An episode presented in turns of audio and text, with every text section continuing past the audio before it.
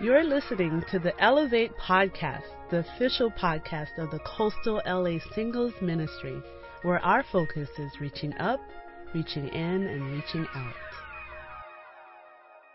Okay, I handed something out last week. If you didn't get it, I have more copies.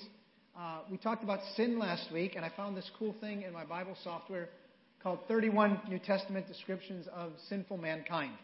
And uh, there's more than 31 verses but just talking about all the different ways the Bible describes our sinful nature. Uh, not just a list of sin, but how we're fallen, how we need God. So if you didn't get one, I'll have them uh, right here on the stage. Uh, yeah, I'll have them right up here. And um, you can help me pass out those other ones, though, if you want. And then I have, um, so that's from last week, if you didn't get one of these. And then tonight, I, we're going to review two studies, but we have the wrong one on one side on accident. We have the cross study um, on both on from last week again. So it's a transformation. It was supposed to be the church. That's okay. Our helper is amazing, and uh, so uh, I don't have the, the church study here for you, but we'll. Uh, it was already emailed to you. Plus, it's also online on uh, on elevatecoastal.com on the um, what do you call it, the uh, upload section. So uh, just so you know, all these lessons are recorded, the audio. You can have them automatically podcasted to your iPhone or uh, Android or whatever smartphone you have. It'll just automatically download it once you set it up every week. So you can listen to it again or listen to it on the way to work or you can actually text it to somebody. Hey, listen to this lesson. It might really help you. Or someone in your small group that's missing or sick, you could send it to them. Um, but it's, it's great we have the resource. Plus, all these lessons are up on uh, the same website in PDF form. So you could print it out for somebody. You could print out one page of the keynote if you wanted. Sometimes you can't catch everything. That's okay. You can go back to it. But there's a lot of resources, and I really appreciate Turnwall and all the work he's done as a volunteer. Turnwall, can you stand up since nobody knows who you are? Uh, that's Turnwall. Um, I really appreciate uh, Turnwall. Ivan stood up too to try to get some love. No, it's not. It's, that's Turnwell. The reason I had him stand up is he normally has a hat on the other 364 days a year. So I wanted you to see what he looked like outside of that. But this is his brainchild. This is his something he does as a volunteer to help us. And the level of professionalism. I've done singles ministry for 15 plus years. I've never seen so much excellence, uh, whether it's with the update whether it's with the website, whether it's with the audio recordings. It's all there, and it's very professional. And so thank you, Turnwell. Thanks for uh, being so on it. And he's always on me if I didn't give him the lesson. Hey, where is it so I can upload it? So please go back and use the resources, refer the resources, and help a brother out. You, everybody has a weak person in their group that you could say, hey, I, I didn't see you last Wednesday. I just wanted to send you the lesson if you hadn't had a chance to look at it. I think it really might speak to you, might strengthen you. That's not the only way to strengthen people. I'm just saying we have a lot to offer there. Okay? A uh, few other quick things. September 20th, it's about a month, a little less than a month from now, in three weeks, we're having our first uh, regional uh, singles, uh, not re- singles, regional uh, small group leaders meeting uh, with the Marichis leading the region, and that's going to happen Sunday, 4 to 7. I think it's at Torrance Cultural Arts Center.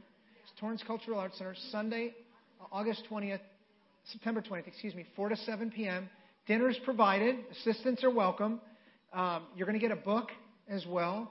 And um, so we'll have like an hour of fellowship and a meal. We'll have an hour together with all the leaders in the region. And then we'll have an hour with our specific ministry. So the singles will meet together. So please plan on that. Now, here's why I'm bringing it up. Um, you have to go register for it because we want to buy enough food and not too much or too little.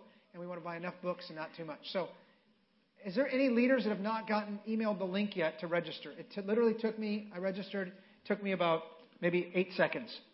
Just type in your name, drop down which group you're from, click submit. And that's it. And then you get. Has anybody not seen it yet? Any of the small group leaders not seen what I'm talking about? Okay. Is anyone that's a small group leader that's not registered yet?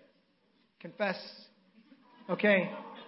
Come keep your hands up. I just want to see. Keep your hands up. Oh, if you've not registered for the meeting yet, the dinner. Okay, could you please, before Friday, could you please go on there or do it tonight or do it whatever tomorrow morning? Could you please go on there on your phone or on your computer and just put your name in, hit the drop down to which ministry you're in, and hit submit? That's it. Just so we can know who's coming and we have enough resources, okay? Okay, last uh, couple things. I'm going to see if I did it right again. Layra, did I say it right? Okay. Layra Nunn. I pronounced it wrong on Sunday, but Layra Nunn is uh, our new sister in Christ. She got baptized on.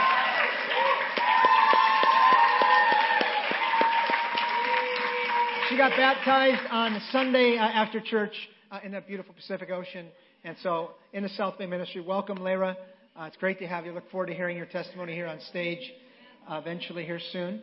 She's not even listening, but anyway, it's great to have Layra, huh? She's messing around over there. Somebody's got to teach these young Christians. You know what I'm saying? Uh, okay. Okay, last piece of news, and then we're going to jump into the lesson. Um, I, uh, I did not, I don't typically recommend books like, say, hey, go buy this. And I don't get a commission, and the church doesn't make money. In fact, I try to get them as cheap as I can, and free shipping, and discounted in a bulk rate, you know what I'm saying, to get to pass it on to you. Um, we're going to start this new series next week. It's four, four weeks. It's called Trusting God When Life Hurts. And uh, this is one of the best books I've ever read. This is a once a year kind of a read. Um, very Bible rich and it'll really it'll really make you think a lot. Like you know, love God with all your mind. It'll really make you think deeply. In fact, I listened to it twice on the leave because I was hurting so much. I listened to it twice, and there's some of the chapters I listened to two times. I, ha- I have the audio in the Kindle, but I, some of them I listened to two times. Some of them I listened to up to ten times because it just um, kind of like that life buoy, you know, in the ocean. That you just it just helped me. The Bible helped me just stay afloat, and so I really recommend it. Um, we've got 60 copies. Obviously, there's more than 60 people in the room. We got them for $12 and normally like 15 or 16 plus tax plus shipping. We got them for 12. So cash or check in the corner. When they're gone, they're gone. I probably won't order anymore. You can buy the Kindle version for $9.99, and now they have a new thing called Whisper Sync, where you can buy the audio as well for like four bucks more. And then if you listen while you're in your car and you stop, then it goes, and then you lift on your phone at lunch, it automatically syncs from where you were listening to where you were reading back and forth, which is really cool. And it's usually only like four or five dollars more. So you can buy it online if you want. In the, the e-copy, if you're an e-book kind of person, you can get the audio. You can get it both combined through Amazon, or you can buy the hard copy today. Uh, six, for 60 people that get them. Uh, six, but I really, I strongly recommend this book for you for your own biblical depth and uh, growth. And I think it'll really minister. It's going to make some for some amazing quiet times and a lot of growth. So Sound good? Okay, can I get someone to help hand out those uh, right there, if you don't mind, please? Okay, uh, if you're visiting tonight for the first time or again, uh, we're doing a series called The Life Changing Word of God. And uh, tonight is part four, and tonight's the end. And, and what we do is uh, we really believe that there is incredible power in the Bible. It's not in the pages, it's not in the translation, it's in God's Spirit written down. Do you realize the Bible is the only place where, and I've told this to people a lot, the Bible is the only place where you know what God thinks. A lot of people give a lot of conjecture. Well, I think God, and I think God that, and I think God this, and I say, well, how do you know you're right? I don't know, I just feel like, and I feel like, and I say, unless God says it, be careful. The Bible is the only place where the invisible God, who's visibly everywhere, his thoughts are recorded. I, I preached uh, on Sunday uh, a sermon called God Knows, how well God knows us. And, and I talked about Psalm 139, and at the end of it, the, David says, God, how precious to me are your thoughts. How vast the sum of them. If I were to count them, they would outnumber the sands of sands on the seashore. And I just, and I shared on Sunday that I, I really want us to have such a love for the thoughts of God, where we care so much more about what God thinks than what we think, than what God feels than what we feel, than what God thinks than what a leader thinks, or a boss thinks, or parents think, or what some, we think someone thinks that they're not really thinking. That, we're, that our attitude is, I am so concerned and I'm so serious about what God thinks. How precious to me are your thoughts? You know, I shared about um, the Oracle of Omaha, one of the wealthiest men ever. Warren Buffett, he's probably close to 80 or in his 80s. He's a multi, multi, multi, multi, multi, multi billionaire. And people would pay $200,000 to have lunch with him for an hour. Why? Because how precious are his thoughts. This guy has been making money for 30 years. His stock is worth $250,000 a share. One share. And so they're like, hey, I want to talk with this guy. What's he going to dispense? Maybe it'll help me be wealthy. How much more should we crave God's thoughts? And that's the premise of what we're talking about today. God's word is so powerful. And I want to ask you, you know, we've been doing this study on studying the Bible with people, how to help people. How much have you went after trying to help someone the last 30 days? How much more have you shared your faith? Have you been more aware of it? Have you talked to anybody about God in the last month as we've talked about this? It's not enough for us just to know what's right. It's also important that we what? Do what's right. James chapter 1 says, Do not merely listen to the word and so deceive yourselves. Do what it says. And, and I think we've got to get back as a church to seeing helping people with the scriptures is a privilege. It's a real privilege. In fact, many years I, I loved the Bible. I knew the Bible, but I couldn't help anybody else with the Bible. I didn't know how. And so if you can help somebody, why not? Okay, I did want to also talk about just how do you help someone become a Christian? Just some practicals. And then we'll get into kind of reviewing the study. So I talked about uh, week two and week four. I'd kind of fill you in a little bit. Week two, how do I move the hearts of somebody? As I'm studying with somebody, I've studied with lots of people over the years, as many of you have, and I'll get with somebody and and sister so and so or brother so and so will say, they're ready. And then I sit down with them and I'm like, they're not ready. Not because they didn't pass my standard, because they never embraced even the first study. So they acquired a lot of knowledge. They did a lot of agreeing. People did a lot of, and Jesus says, you need to, you need to deny your, yes! And you know, kind of spoon fed, but there was no expectation to obey what Jesus says. It was no different than a college lecture. You just sit there, someone talks to you, you nod your head, you take some notes, maybe or not, I don't know what you did, and you try to spit it back out for the test, but there's not a heart in it. And it's important when we study the Bible, we help move the heart versus just fill up people's heads with knowledge. Why not just send an MP3 with the scriptures and what they mean and good luck? Because when you interact with another human being, it helps you see you. It helps you. God designed it that way. How do we help move the heart? What do we look for in someone's heart if they're moved or not? And what do we do between the studies? Okay. How do you help move the heart? Mark 8:35 For whoever wants to save his life will lose it, and whoever loses his life for me and for the gospel will save it. So if you're studying the Bible today, this is a good test for you. Has your heart been moved? What have you gained? Here's what I look for, and this isn't an exhaustive list incremental progress. Is this person moving forward? Not just showing up. I've had many people say to me before, I'll say, John, and that's just a made up name. John, I don't think you're taking this serious. And John will say, But I'm here, aren't I? I could be doing a lot of other things. And I'll say, Thank you very much. That's correct. But you're not doing me favors by being here. This is for you. But you could be here and not be really seeking God. I've been to every study, and I think that's great. But if you don't start applying it, it's just you're just taking in knowledge. You're not really repenting. Look, you look for number two, personal initiative. Who's initiating? Is the person that's studying and helping someone become a disciple, are they doing all the calling? This is a great test even if you are a disciple. In your discipling partnership or in your small group or in your relationships, do people always have to follow up and check up on you? Or are you an initiator? Do you take an interest in others?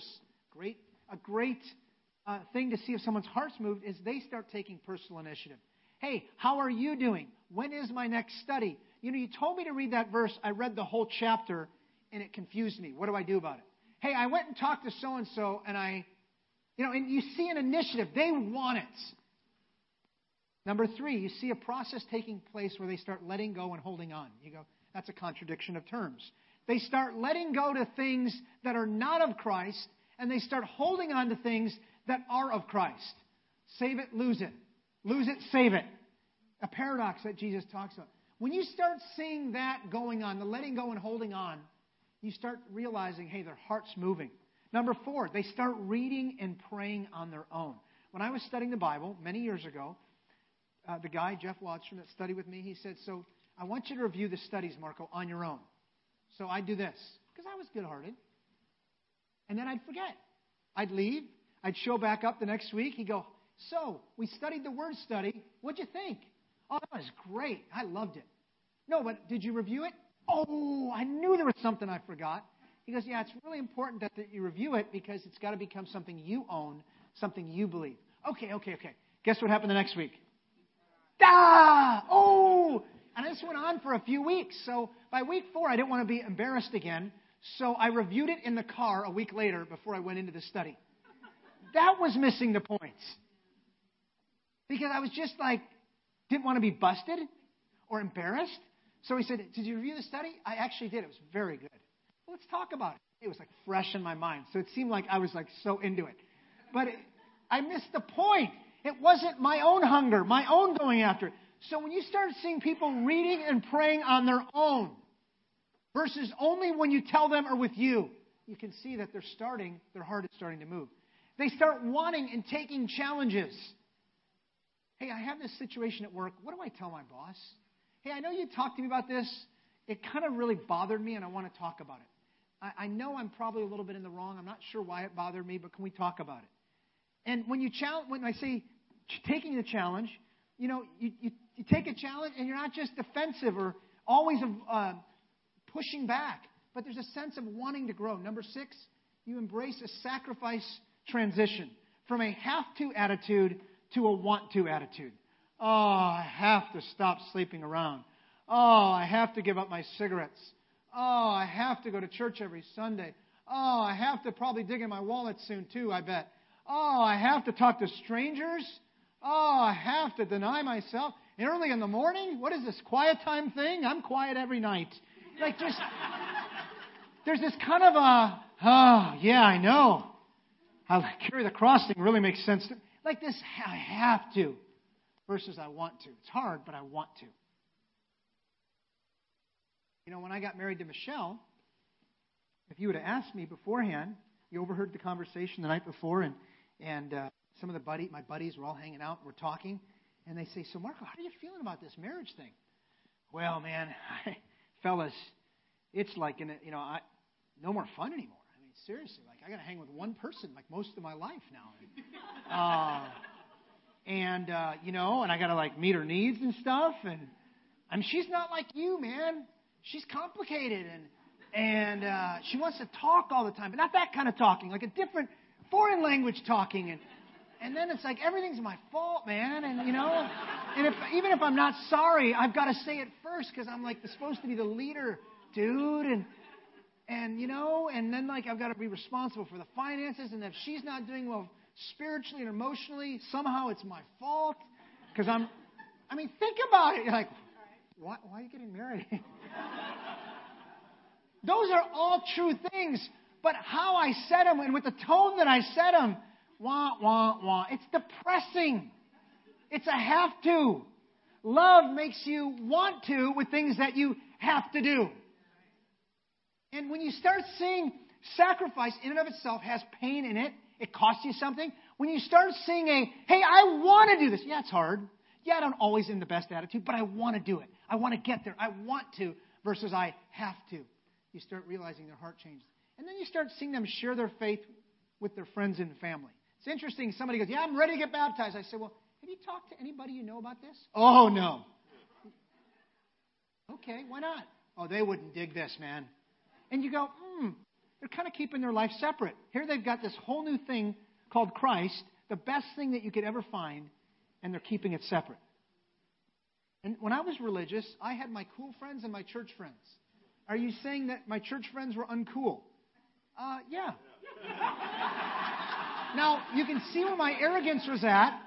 I was one of the cool religious guys, and though that could also that could hang out with both sides, but they were just cool only at church and not be. And I remember they said, Marco, hey, we're going to have a booth on campus at the U of A. Is one of these Christian groups. They said, you want, we need guys to man the booth. And I'm like looking for my contacts. I don't even wear contacts. I'm like, there is no way I'm ever getting in a booth. Maybe at a carnival, but not for religion. You are not putting me in a booth handing out stuff. I might see people I know. Something was wrong there. When you become a disciple, you don't care anymore about how people see you. You want them to meet your church friends. They're the coolest people you know, right? Okay. Okay, what do I do? What do I do in between the studies? You say, I get my own time, I get a break. No. So much of moving the heart is what you do outside of six or seven studies. Now, obviously, six or seven studies is not formulaic. A lot has to happen that God does. But you got to start somewhere, and you can't have 37 studies or just look at one verse and go, You got it? Got it? Good, good. So you got to have something. But it's what happens in between the studies that moves the heart as well. Jesus, you know, is with the guys, and John the Baptist, he's with John the Baptist, and John says, Jesus is coming on the scene. Don't follow me anymore. Look, there's the Lamb of God. He takes away the sins of the world. Kind of like, don't follow me anymore. I took you as far as I can. That's who I've been talking about. And so they start following Jesus from afar. I don't know what the conversation was. You talk to him. You talk to him. You talk. I don't know. But they're following him, and Jesus knows. He senses they're following him. John 1, 35 and following. He turns around and says, What do you want? And they're kind of like stunned. Uh, where are you staying? like they didn't even know what to say. Where, where's your crib? Where are you living? Like they just, it was just kind of awkward. Where, are you staying? Jesus goes, Come on, come and see. And so they went where he was staying, and they spent that day with him. Becoming a Christian is all about relationships. First with God, then with others.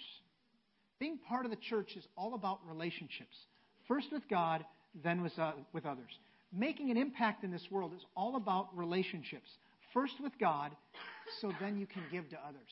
But it's all about relationships. And Jesus said, Hey, come just spend some time with me. And if you read the Gospels, Jesus didn't, um, when he saw him call those guys and they just dropped their nets, it wasn't like he just came out of the early morning mist at like 4:35 a.m. He just kind of started walking through the mist.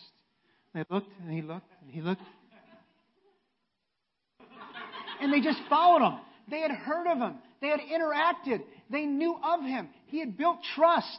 It wasn't just like he gave him the glance, the trance.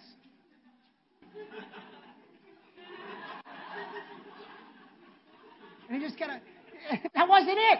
They knew him. But when it was time to say, let's go, he came and said, hey, guys, let's go. And they knew. They had been talking about it. I think that was one of the times they talked about the heart of who Jesus was. So, how do you do? What do you do between the studies? You pray a lot for the person. We are in a spiritual battle. You try to help somebody, Satan's over there with like a tug of war on the other side. Two, friendship times. That doesn't mean you call up John and say, Hey, John, would you like to have some friendship time with me? That's super weird. Or, John, you know, in between the studies, we should be partaking in friendship time. Like, that's weird. But if all we ever do is we're Sunday, Wednesday, Thursday, and I have to D time Monday or Friday, that's weird. There has to be a connection. You go, I'm, I don't jog. Well, then cook. I don't cook. Paint. I don't paint. Well, watch a movie. I don't watch a movie. Hike. Do you understand what I'm saying? Find something and build a friendship. Prayer times together. I love, I love praying by myself more than I like praying with people, but I love praying with people because it's just so cool to hear someone's heart. And I love even saying with somebody goes, "Well, I don't really pray." I go, "Well, come with me. We'll pray together." And before you know it, they're like, "Oh Lord, you know, I'd never done this before."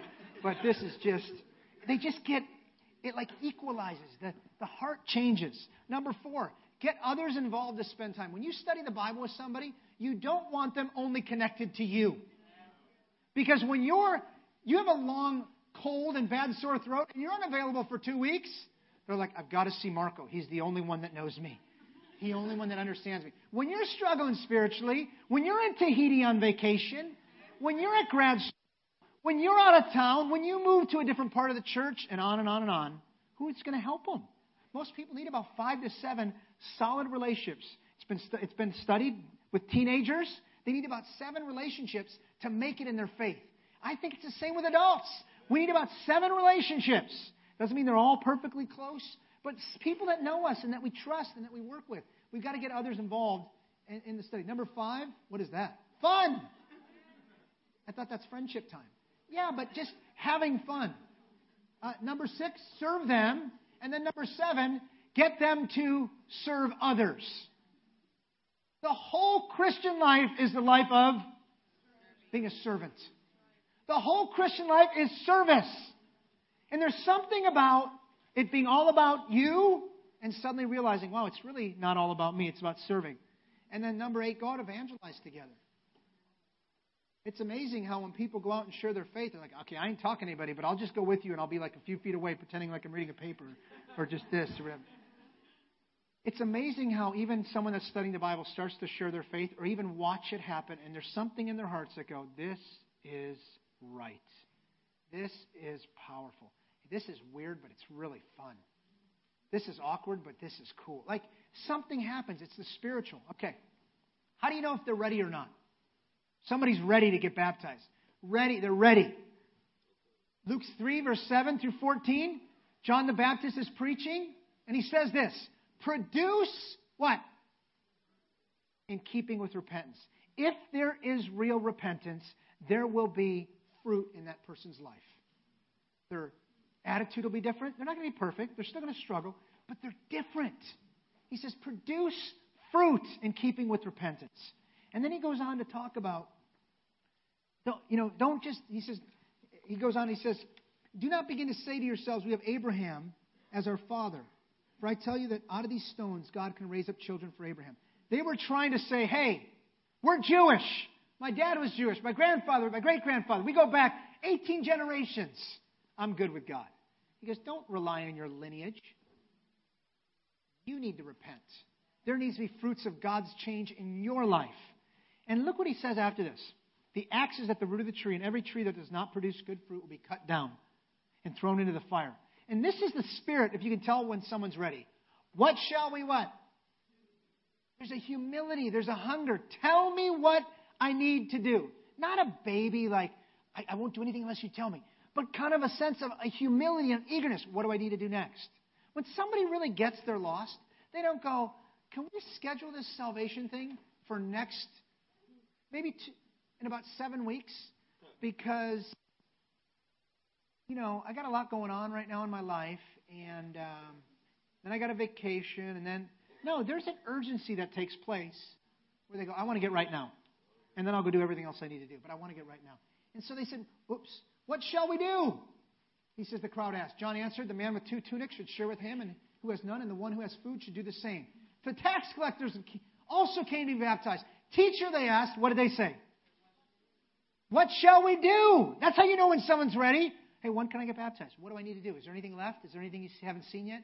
He says, Don't collect any more than you're required to. Then some soldiers asked, and what did the soldiers say?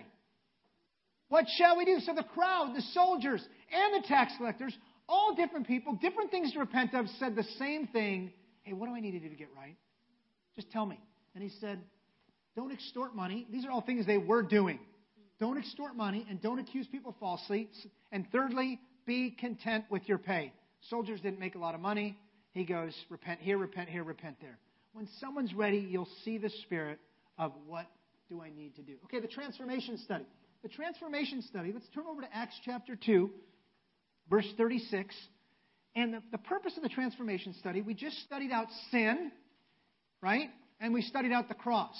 We studied out sin, defining what sin is, how it separates us from God, how it separates us from people, and what sin does to us. And when we looked at what a list of sin is in the Bible, there's about seven or eight comprehensive lists in the Bible of sin. They're not the, all the sins. You can already guess what most sins are without reading any list. But there's these lists in the Bible, and we talked about looking through that list. I always recommend people taking a dictionary. It's not a spiritual book, it's just the facts and compare a dictionary to that list and start reading. Okay, the, this Bible says sexual immorality is a sin. What does a dictionary say that is? It says factions is a sin. What is a dictionary? And I'm telling you, you look in the dictionary, you're like, oh, wow, that's a little harsh. Not God's word, the dictionary. Yes, it's God's word, the truth, but it's kind of realizing what that really means. And we talked about looking at sin, identifying sin, and kind of figuring out what does that mean for me? How have I been like this with God? How have I offended God in this way throughout my life? And kind of going back and being open, both of you, and then writing it down, and then coming back and saying, This is what I see. If I'm going to really look in the mirror, this is what I see. And that's a hard exercise. Most every person's never done that in their whole life with any other person. Can I tell you something? Someday you will have to do it with God if you're not right with God. So I'd rather do it on this side of life when I can still deal with it versus Hebrews 4:13 says everything is going to be uncovered. Right? And laid bare before the eyes of him to whom we must give an account. I'd rather be humiliated, humbled now than later because I'm going to have to later. And we talked about getting open and realizing that sin, the wages of sin is death. How, how we live gives us no hope. And then we talked about the cross, what Jesus did on the cross, and how does that produce meaning in our life? And reading through the account, his physical pain, his spiritual pain, his emotional pain, and what sin does, the physical pain it causes, the emotional pain it causes us, the spiritual pain it causes us, and what Jesus did for us, and the reaction that should bring from us. I love that verse in Romans 5. It says, Very rarely can you find someone to die for a good man. He goes, It'd be hard to find someone to go, Hey, would you die for this guy? Uh, what are you talking about? He's a pretty good guy. Okay, I'm sure he is. You know, good luck. I mean, good guy. He goes, Rarely can you find someone that'll step in and go, I'll die for the good guy. He goes, It'd be hard to find someone even for a super righteous guy. Hey, would you die for this guy? He was a holy man. He was super righteous. Would you mind exchanging your life? Just, we'll kill you instead of him. Is that cool? He goes, But God demonstrated, Romans 5, his love for us in this. While we were still sinners, Christ died for us. He, so we didn't even make it in the category of a good guy or a righteous guy. Sinner. Like, nobody would ever do that. And that should propel us to give up. I surrender. And so the transformation study is after you've went through those studies, there's a sense of taking serious what Jesus did and changing your life from it. And in Acts chapter 2, if you look over there in verse 36,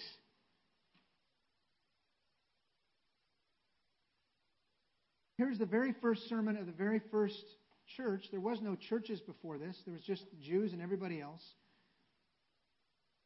And he says, he preaches, Peter preached this sermon. He says, Therefore, he closes out the sermon, all Israel be assured of this God has made this Jesus, whom you crucified, both Lord and Christ. When the people heard this, they were cut to the heart. And they said to Peter and the other apostles, there's that saying again. Look, brothers, what? That's the response of a humble person. That's the response of somebody that faces God and goes, hey, what do I need to do to repent? Isn't that cool? Same spot, but many, you know, many chapters later, and that was the beginning of the Gospels. This is the beginning of Acts.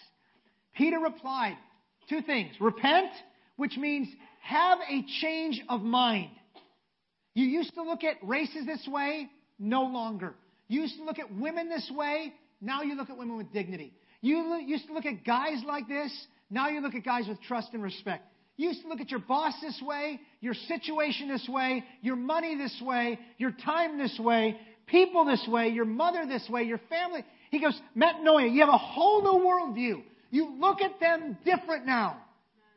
You look at them the way that Christ would want you to. You look at them through the lens of, hey, He's Lord, it's His kingdom, it's what He wants for my life. How does God view them? That's how I need to view them. How does God want me to view this situation? That's how I need to view it. It's not our time, our money. How we, you know, men and women aren't there just for our pleasure. What we want, don't want. And we learn to love and accept everybody. And it's hard. But that's what he's talking about when he says repenting. He says, Every one of you, in the name of Jesus Christ, for the forgiveness of your sins, and you'll receive the gift of the Holy Spirit. This promise, it's for you, it's your children, for all who are far off, for all whom the Lord our God will call. You know, maybe God's calling you tonight. Are you just going to keep kind of pretending like you have a lot of wax in your ears? Like, yeah, yeah, I hear God. Yeah, I get you. I know. I know. I know. And I've told people this a lot. If you could fast forward your future with a remote control, and you could see it on a screen, you know, and you knew you were going to die at a certain point, and you are going to die at a certain point, as I am.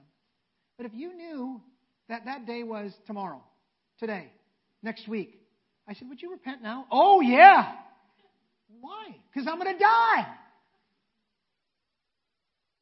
Yeah, but you're going to die anyway, and you don't know when. So why would you be urgent then? Because now I know it's now. The Bible says you don't know when. Today is the day of salvation. Why doesn't it say tomorrow is the day of salvation? Because we don't know. And fear alone won't drive us, only love will stick. But fear is a fact. The fear of God is very important. God is powerful. And He says this promise, or He says, with many other words, He warned them and He pleaded with them. Look at this. Save yourselves from this corrupt generation. Those who accepted His message were baptized, and about 3,000 were added to their number that day. The Bible teaches here that to become a true Christian, you got to make Jesus Lord of your life, repent of your sins, and be baptized. And do it all through faith. God, I believe you. This is what you say. I'm going to trust it's going to work. If you haven't done those things, then you're not right with God according to the Bible. And this is just one verse. There's about seven conversion stories in the Bible. If you go back and read through them, you'll see the same pattern in some variation that's very similar all throughout every conversion story in the Bible. We've got to have conviction about this, and we've got to share about this, and we've got to realize that the whole concept of being transformed is that it's good news on what God can do in our life when we're born again. You know, when you get on a highway, what do you do? You merge right. And or merge left, depending on which side you get on the freeway, right? Sometimes right, usually it's left. You guys get the point. When you drive on the highway, and this has happened to me before, I'll go to merge on, and the people won't let me on. Has that ever happened to you before? Ah, some feelings there, huh? I've gotten very angry before, like, man, why even turn on the turning indicator? Just get aggressive.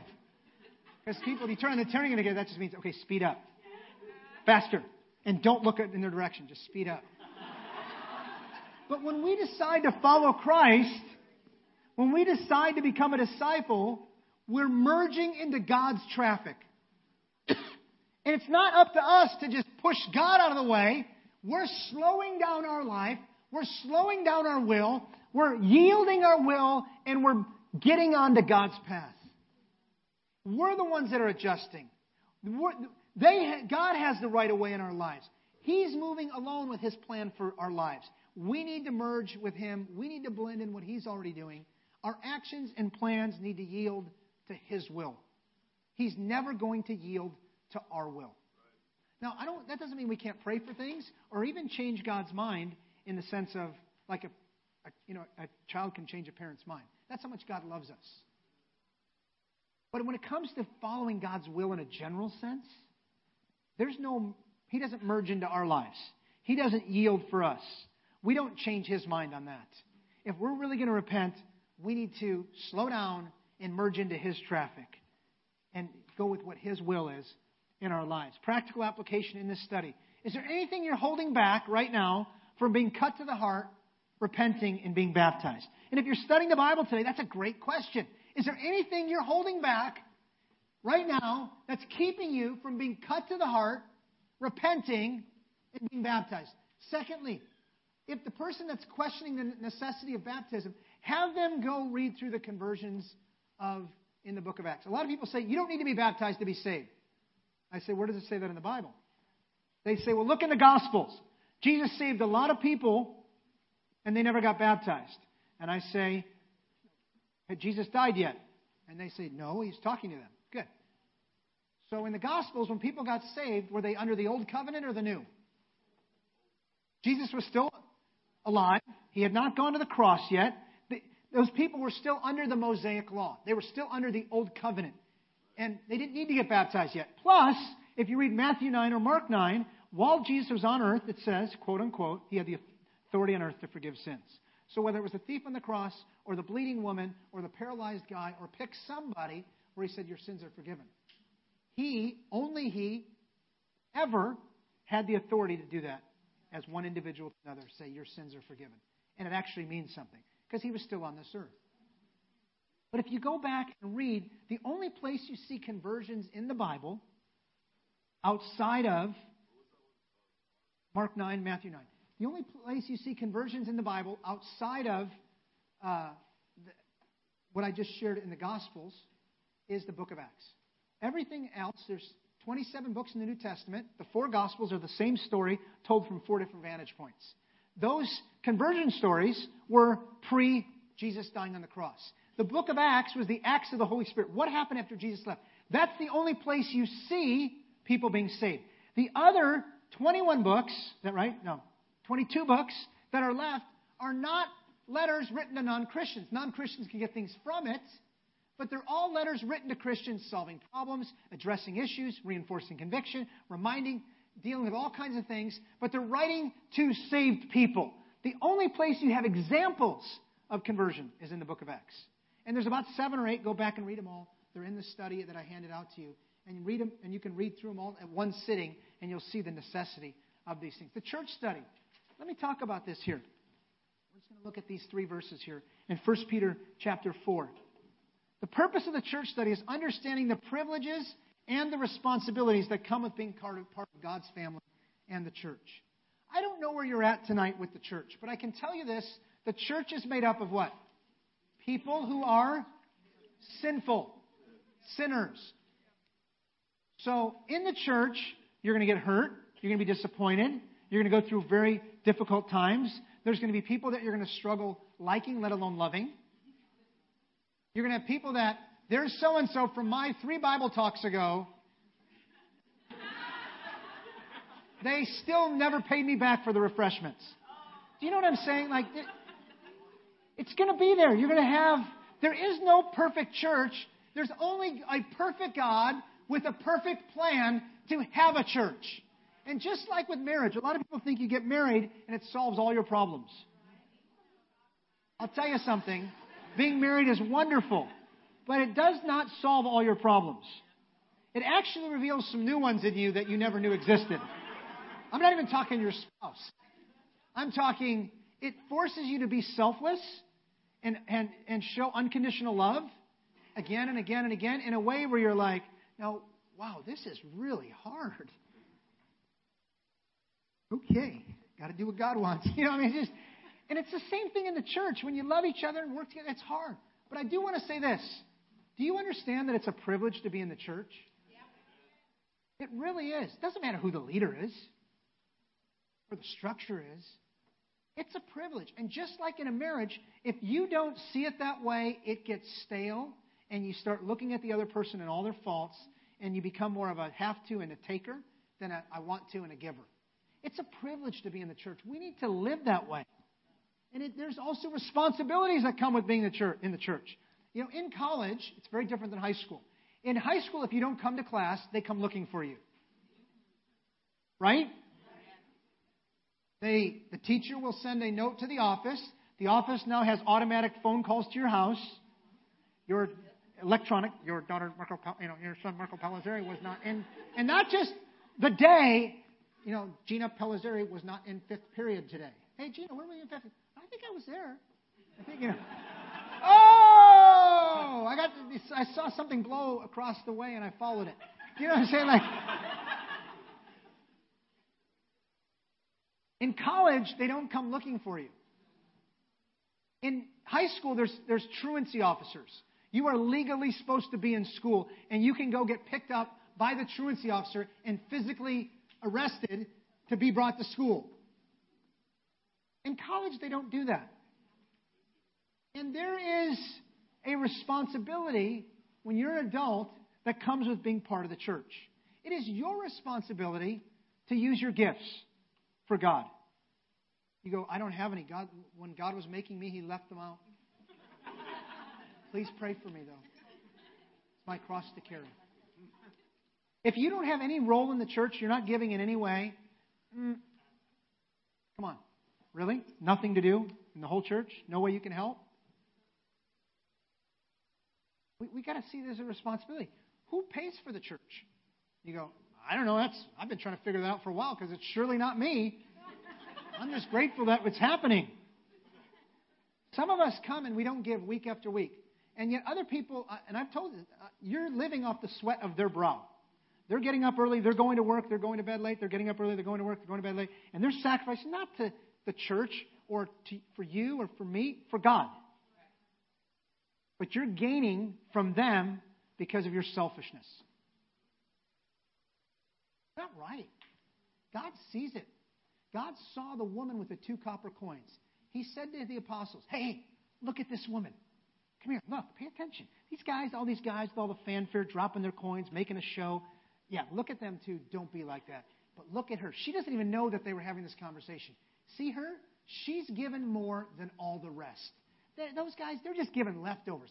She like went out on faith. She gave two copper coins. That's all she had. It was worth less than a penny. So it's not the amount. It's giving in proportion to what you've been given, giving consistently, giving sacrificially, and if you can, giving a tithe. You know, I sat down with Danielle and did her budget yesterday, her first budget. It was interesting. And when we were done, she says, Dad, it's really hard to live. I said, It is. Because she, she's making $1,000 a month. And I said, Okay, first you take out the taxes, that's 200 She's like, What's that? Well, that's what pays for everything roads and this and that.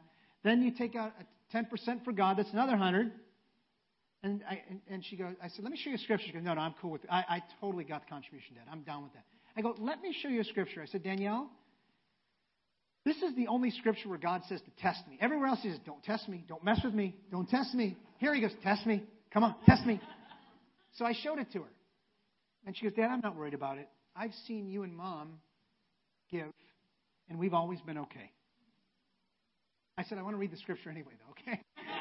Because I want it, because someday you're not going to be making $1,000 a month. You'll be making a lot more, and it, it will be, a, it'll be harder. And we went through it, and then we subtracted this and subtracted clothing and this, and it didn't, you know, after rent and food and everything, she had $137 left over a month. For everything else that's not clothing, food, rent, contribution, taxes, or the internet, you know, the pitching and utilities. 137 left. So I said, what do you want to do? She said, concerts, $30. I'm like, okay, put it down. So we put it all down, everything. Toiletries. What do you mean toiletries? Oh, I got to pay for that too? Yeah. So we made the list. And then we realized we were like way over budget. I'm like, what's going to go? She's like, can't be concerts. So we're like negotiating, trying to balance the budget to zero. But it's such a good exercise for a young lady, you know, just coming out of the house. Hey, how do I make this happen and still give to God? Look at 1 Peter chapter 4, verse 8. And the Bible says, above all, love each other deeply, because love covers over a multitude of sins. Offer hospitality to one another without grumbling. Each of you should use whatever you received to serve others as faithful stewards of God's grace in its various forms. If anyone speaks, he should speak the very words of God. If anyone serves, they should do so with the strength God provides, so that in all things God may be praised through Jesus Christ. To him be the glory and power forever and ever. It's a privilege and a responsibility to use our energy, our time, our talent, our treasure, everything we have, our speech. It's all God's. It all belongs to God. This is a huge steam train right there. It's called the Big Boy. Look at, I mean, it's like twice as big as most steam trains, and we don't use them anymore. But some of these steam trains, that 90%, 96% of the energy that that huge boiler, that's like a big boiling tank that they put coal from here into the fire, and it creates all this pressure that moves the train. But 96% of the energy goes to moving this seven, almost 800,000 ton locomotive. The other 4% is pulling the long train. And I think we've got to, as a church, not put all the energy have to be to getting us moving. And where there's nothing left over to pulling others along. We've got to put our energy and our hearts into building God's church. You ask somebody at the end of this how important is God's church for your life? Are you ready to become part of His church and accept the responsibilities and then setting a time to getting baptized, counting the cost, where you just review all the studies? Let me just close with this story. Uh, this guy right here, I think he may have passed away right now, but his name's Don Bennett. He's a Seattle businessman. And in the 70s, he was in a boating accident where he cut off his leg. It, the boat cut off his leg.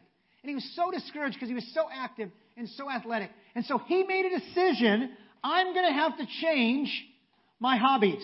And what I do, I want to stay active, but my leg is gone. And so he started skiing and he started sea kayaking and he started uh, anything, couldn't jog anymore, obviously. So anything that he could do, at least at that time in the 70s and 80s with prosthetics, he changed. And he was very active. He even started downhill skiing four months after the accident. But then he decided, I want to do something great. I want to climb Mount Rainier,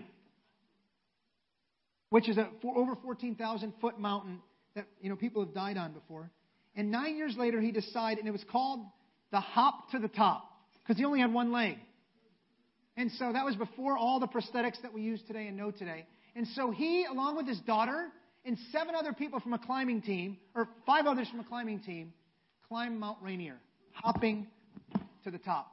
Could you imagine 14,000, I think 110 feet, he climbed. And it was not flat, by the way, if you noticed. Mount Rainier. And it's a little snowy, too, and a little difficult. Many people have died on it. And what he said was this when asked to share the most important lesson he learned from this celebrated achievement, he spoke of the team of individuals who helped him attain his dream. And he commented this You cannot do it alone. That's what the church is for. We can't get to heaven alone. We can't stay righteous alone. We can't keep our hearts good alone. We can't make it to the top alone and we're going to lose a leg along the way. It's going to be tough.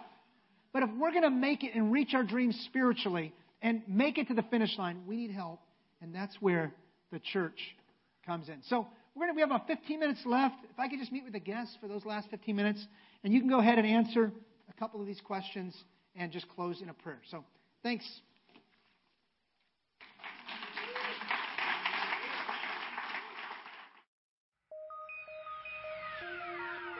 You've just listened to the Elevate podcast. For more information about our ministry, please visit elevatecoastal.com.